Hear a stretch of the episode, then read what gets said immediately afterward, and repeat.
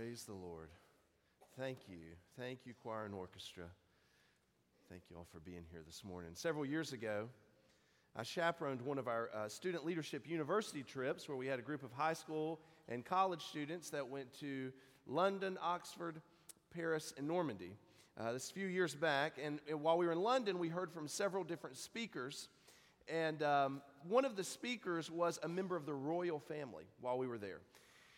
It was Prince Michael of Kent. And Prince Michael is Queen Elizabeth's first cousin. He's a grandson of King George V. And before he came into the room, we were all given instructions of how to properly receive someone who is, you know, the protocol for a member of the royal family walking into the room. I don't even remember what they told us to do, though. I think it was either you don't stand up or you do stand up, but if you stand up, don't applaud. It was something. All I can tell you is once he walked in the room, we messed it up. We just got it all wrong. And I was thinking, who did that? You know, and then it's hard to blame them though, because you have somebody there from the royal family and nobody knows what to do. Everybody's on edge. You know, you just feel like I've got to get this right. And so obviously you're so nervous that you're going to mess it, uh, mess it up. And as Americans, we don't quite understand this whole or grasp this idea of monarchy. Nevertheless, I know that plenty of people uh, are enamored with the royal family. I'm sure some of you keep up with it when they're having children, when they're getting married, and all of those things. Um, uh, a few years ago, my parents were in London uh, visiting family, and my mom and dad were uh, riding in one of those double decker buses through London, one of the tours, and uh, they had my mom's cousin Evie was with them, and um, all of a sudden the bus came to a stop. And the uh, tour guide came over the intercom and said, um, evidently, uh, there's, you know, there's been a kind of a, there's a commotion out here because Queen Elizabeth and Prince Philip's motorcade is about to pass by. Well, my mother, I, I, I, wasn't there, but I can imagine how my mother responded. Just like you can probably imagine how your mother would respond. She's just cheering and fumbling with camera and, you know, getting it up, and she zooms it in as far as she can as if she's going to see anything, and she's waving, you know, because the queen's passing by and probably there to see my mom. But, uh, so, anyways, later on, she looks into the camera that she zoomed in on. She zoomed in further, and I am not kidding you. There in the back seat of this car is Queen Elizabeth looking almost directly at the camera, white glove and all, waving at my mom. my mom practically met Queen Elizabeth when she was in London. And that's like the winning the lottery, right? If you're going to London, that's what you want to do. Nobody does that, and she did. Well, to be that close to the Queen, after hearing about the Queen all of her life, it was just an incredible experience. My dad doesn't say much about it, but my mom does. So, well, today we're going to learn about someone who meets a, or encounters a, a totally different kind of monarch. He encounters the King of Kings in a, in a, in a very unique way. For the last several weeks, we've been in a series called This Is My Story. And the question we've essentially been considering is what happens when God gets hold of a life? Somebody meets Jesus, somebody meets God.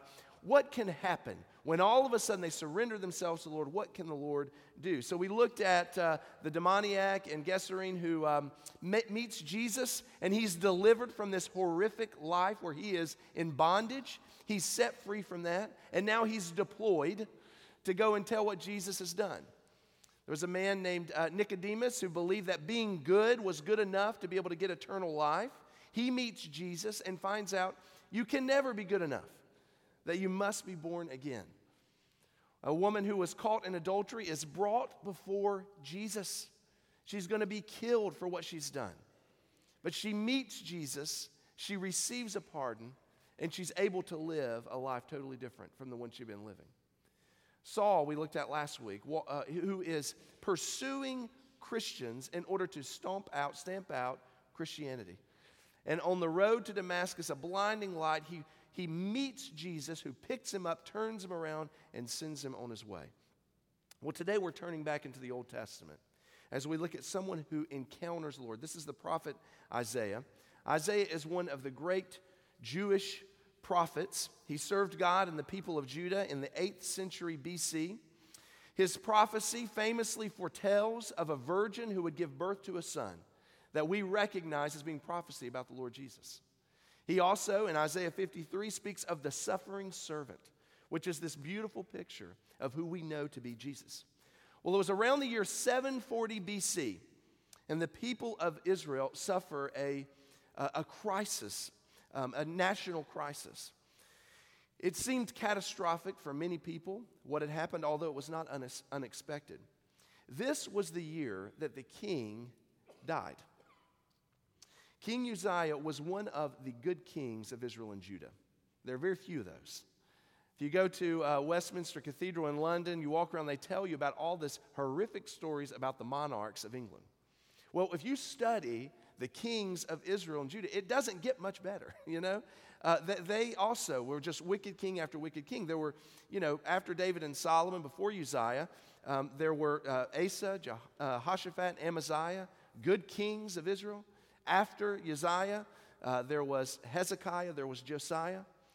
But if you were to take the kings of Israel, Uzziah would probably fall into the category of one of the top five kings of Israel, particularly for his godliness.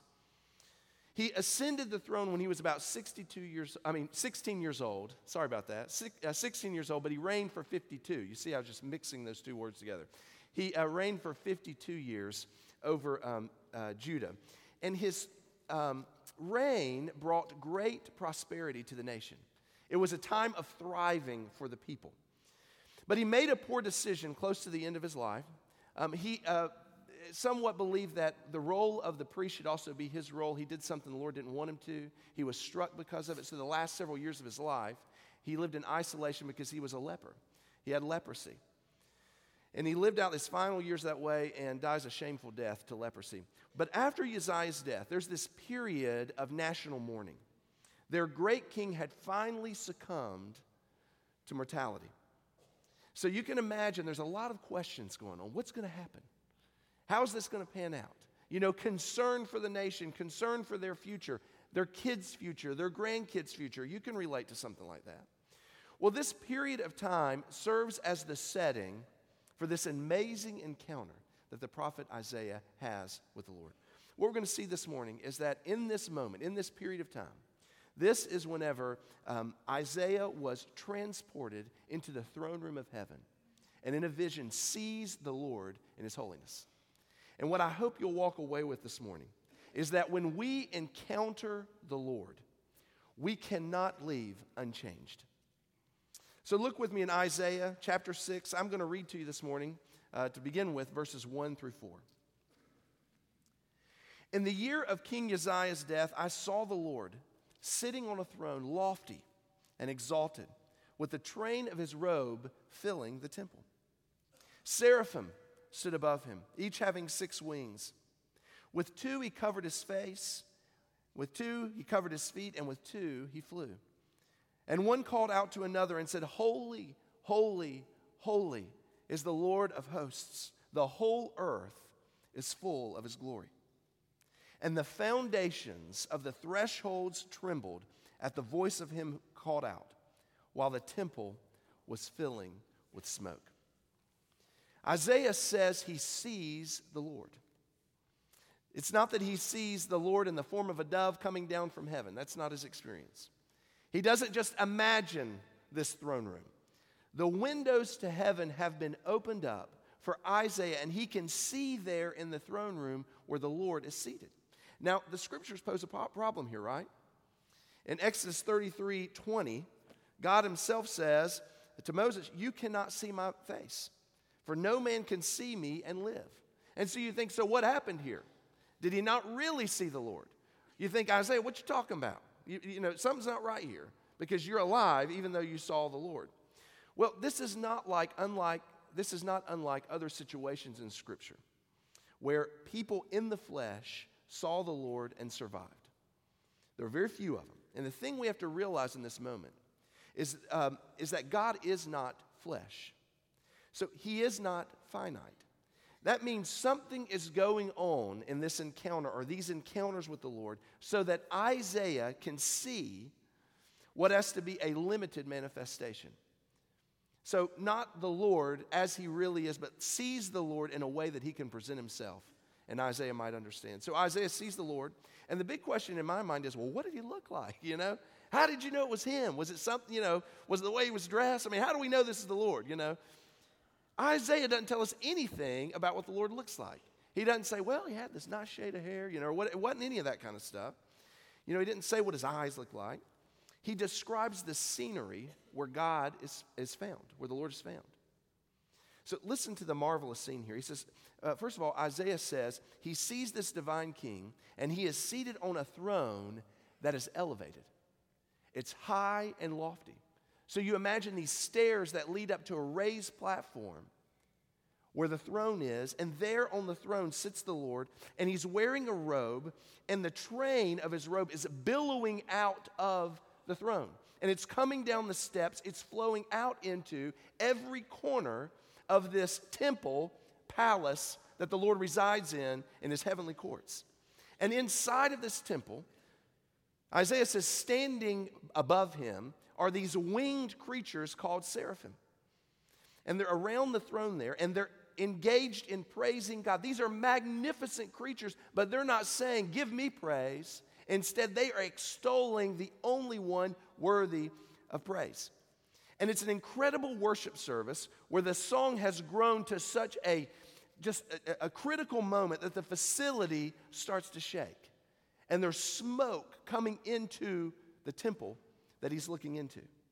And what I want you to grasp from this scenery is how this throne and the hem of the king's robe indicates this is a exalted this is a lofty this is a high king a transcendent king a raised up king he is exalted and i want you to imagine for a moment what would it be like right now if god just on his own decided i'm going to split the skies and i'm just going to bring my throne room right down here can you imagine what that would be like no you cannot because we cannot even come close to fathom what that might be like.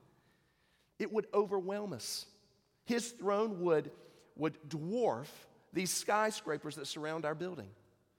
It would be this high platform where God is seated, and there's this billowing out of his robes that just roll right down in here and fills everywhere to say, There is no one greater, there's no one higher, there's no one loftier than the Lord God.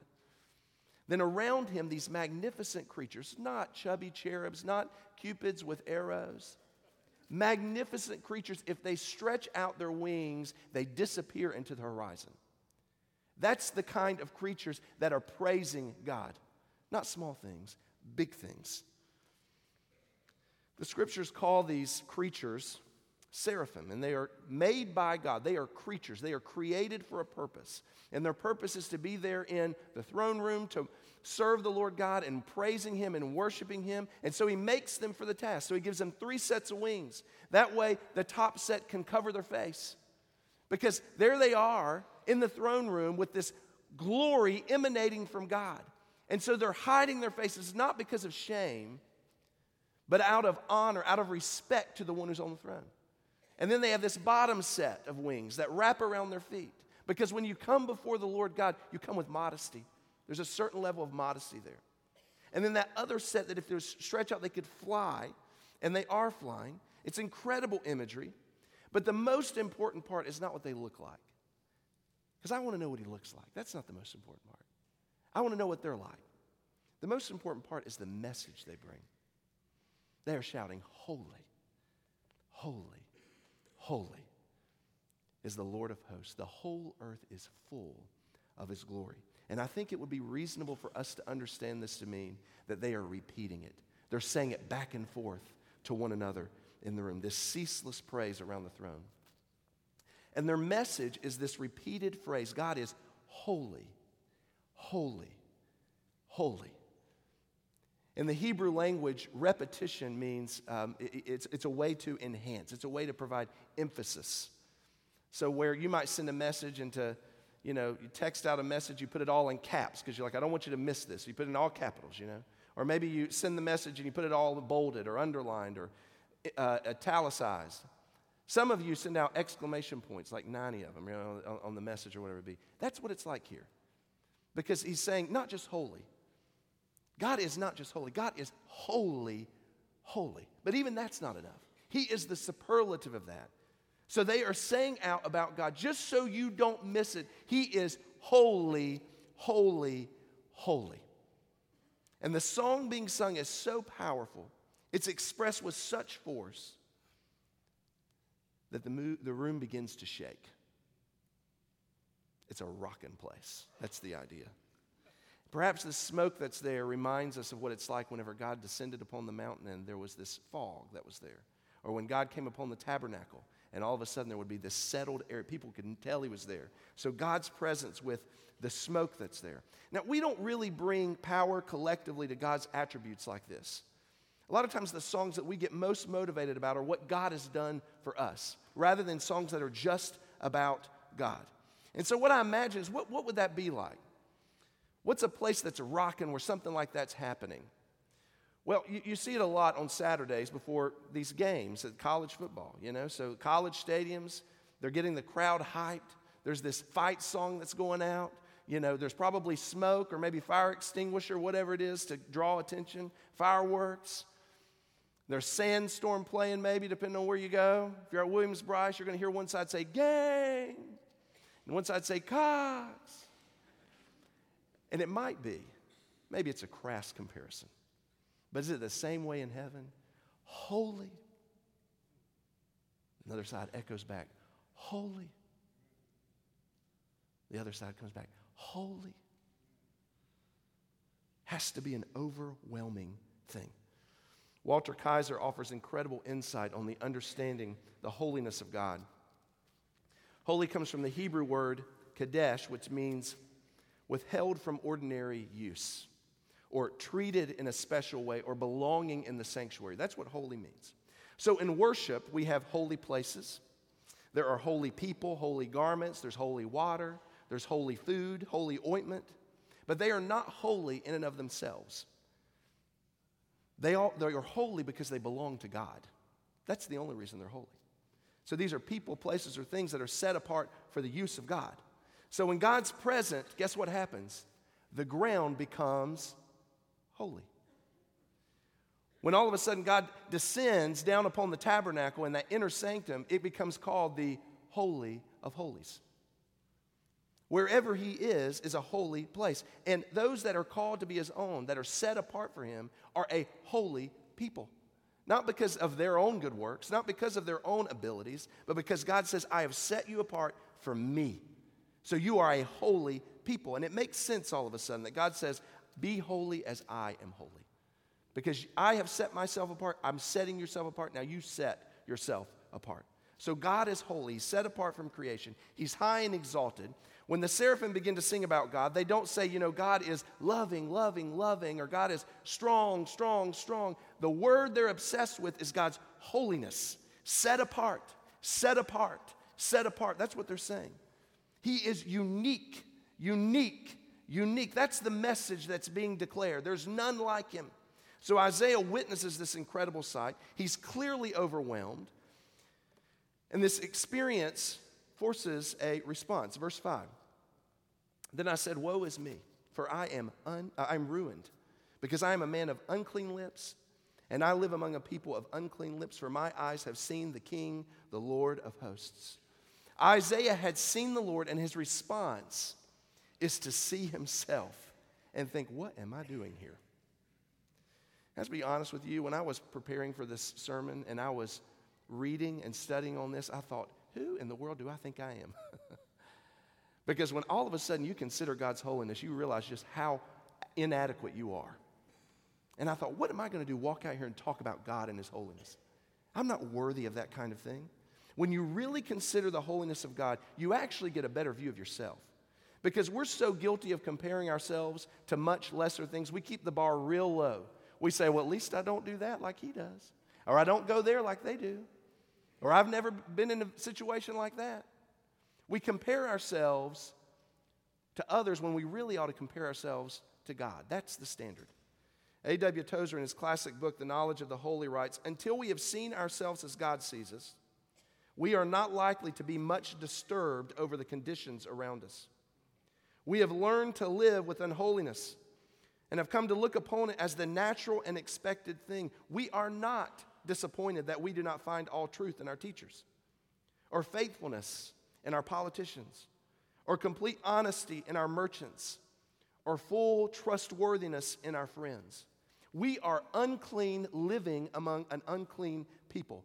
God's holiness is just so great that we can't wrap our minds around it. His holiness is not simply the best we know, infinitely better. Because we know nothing like divine holiness. It stands apart, it's unique, unapproachable, incomprehensible, it's unattainable. So Isaiah recognizes how sinful he is in comparison to this great and glorious God. And he knows I can't cover my own sin up. What am I going to do? Verse 6 Then one of the seraphim flew to me with a burning coal in his hand, which he had taken from the altar with tongs. He touched my mouth with it and said, Behold, this has touched your lips, and your iniquity is taken away, and your sin is forgiven. Not only did Isaiah recognize its sin, but so did the attendants of the Lord there. So they bring this coal. Now remember, the coal was not holy to cleanse him from sin.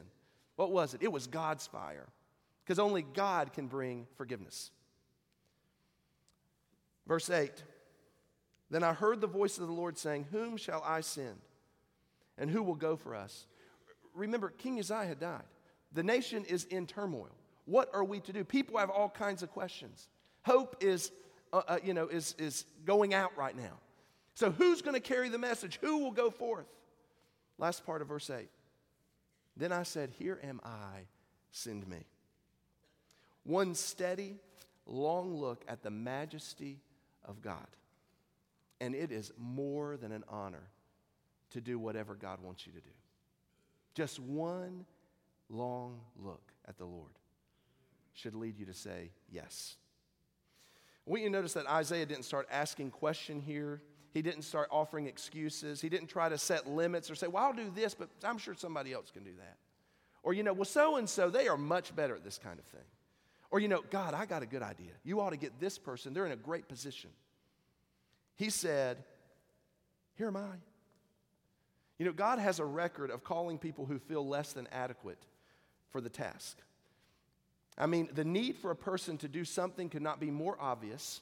It couldn't be more obvious that God is saying, I want you, and the person just hesitates. Do you remember Moses?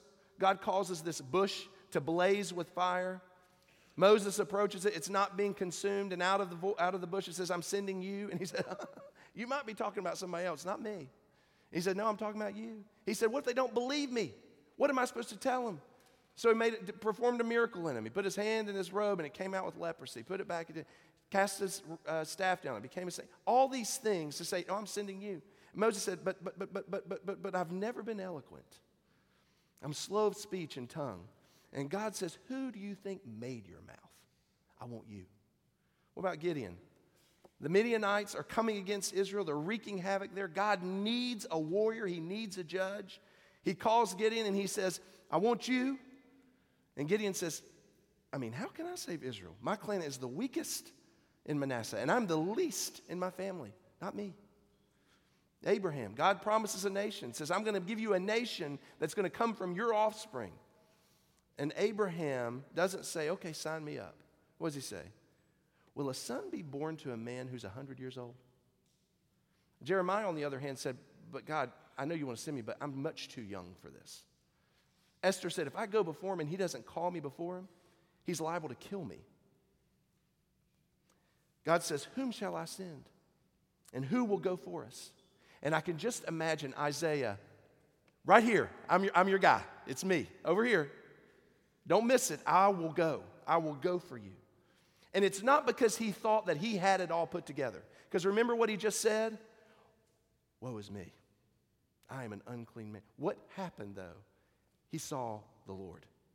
One steady long look at the majesty of God, and it is more than an honor to do whatever God calls you to do. But here's the problem too many people can tune into the things of God without actually seeing God.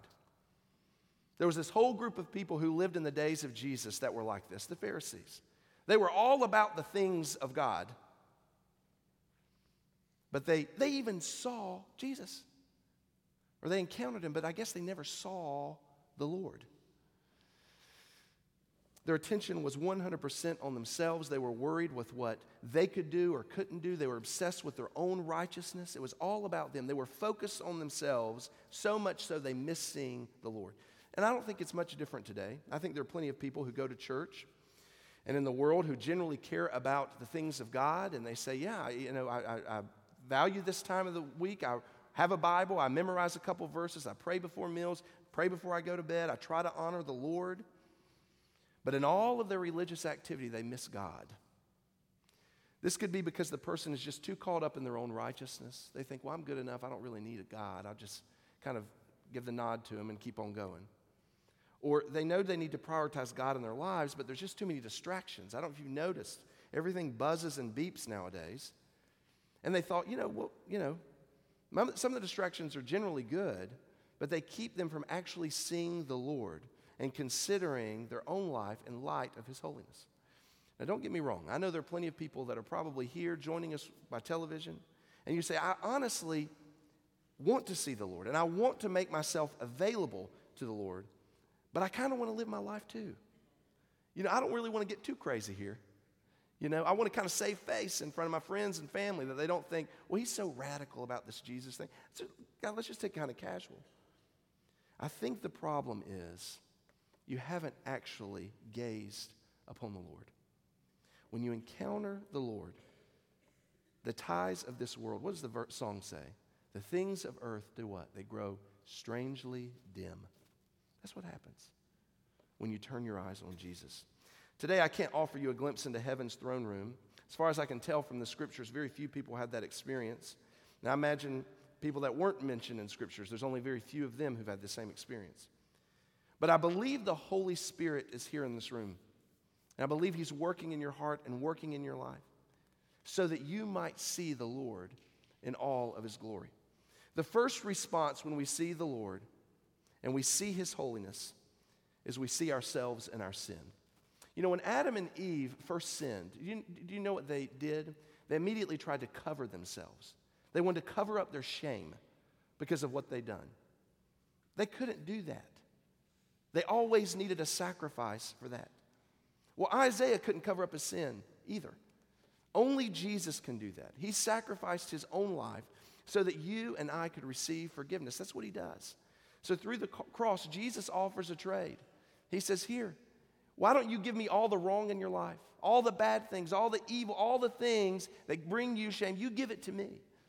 And on the cross, he receives those things and he dies to pay the full penalty of it so that you can have forgiveness. But he doesn't stop there. He also says, and how about this? I'll cover your shame. And he gives you all of his righteousness, the righteous robes of the Lord.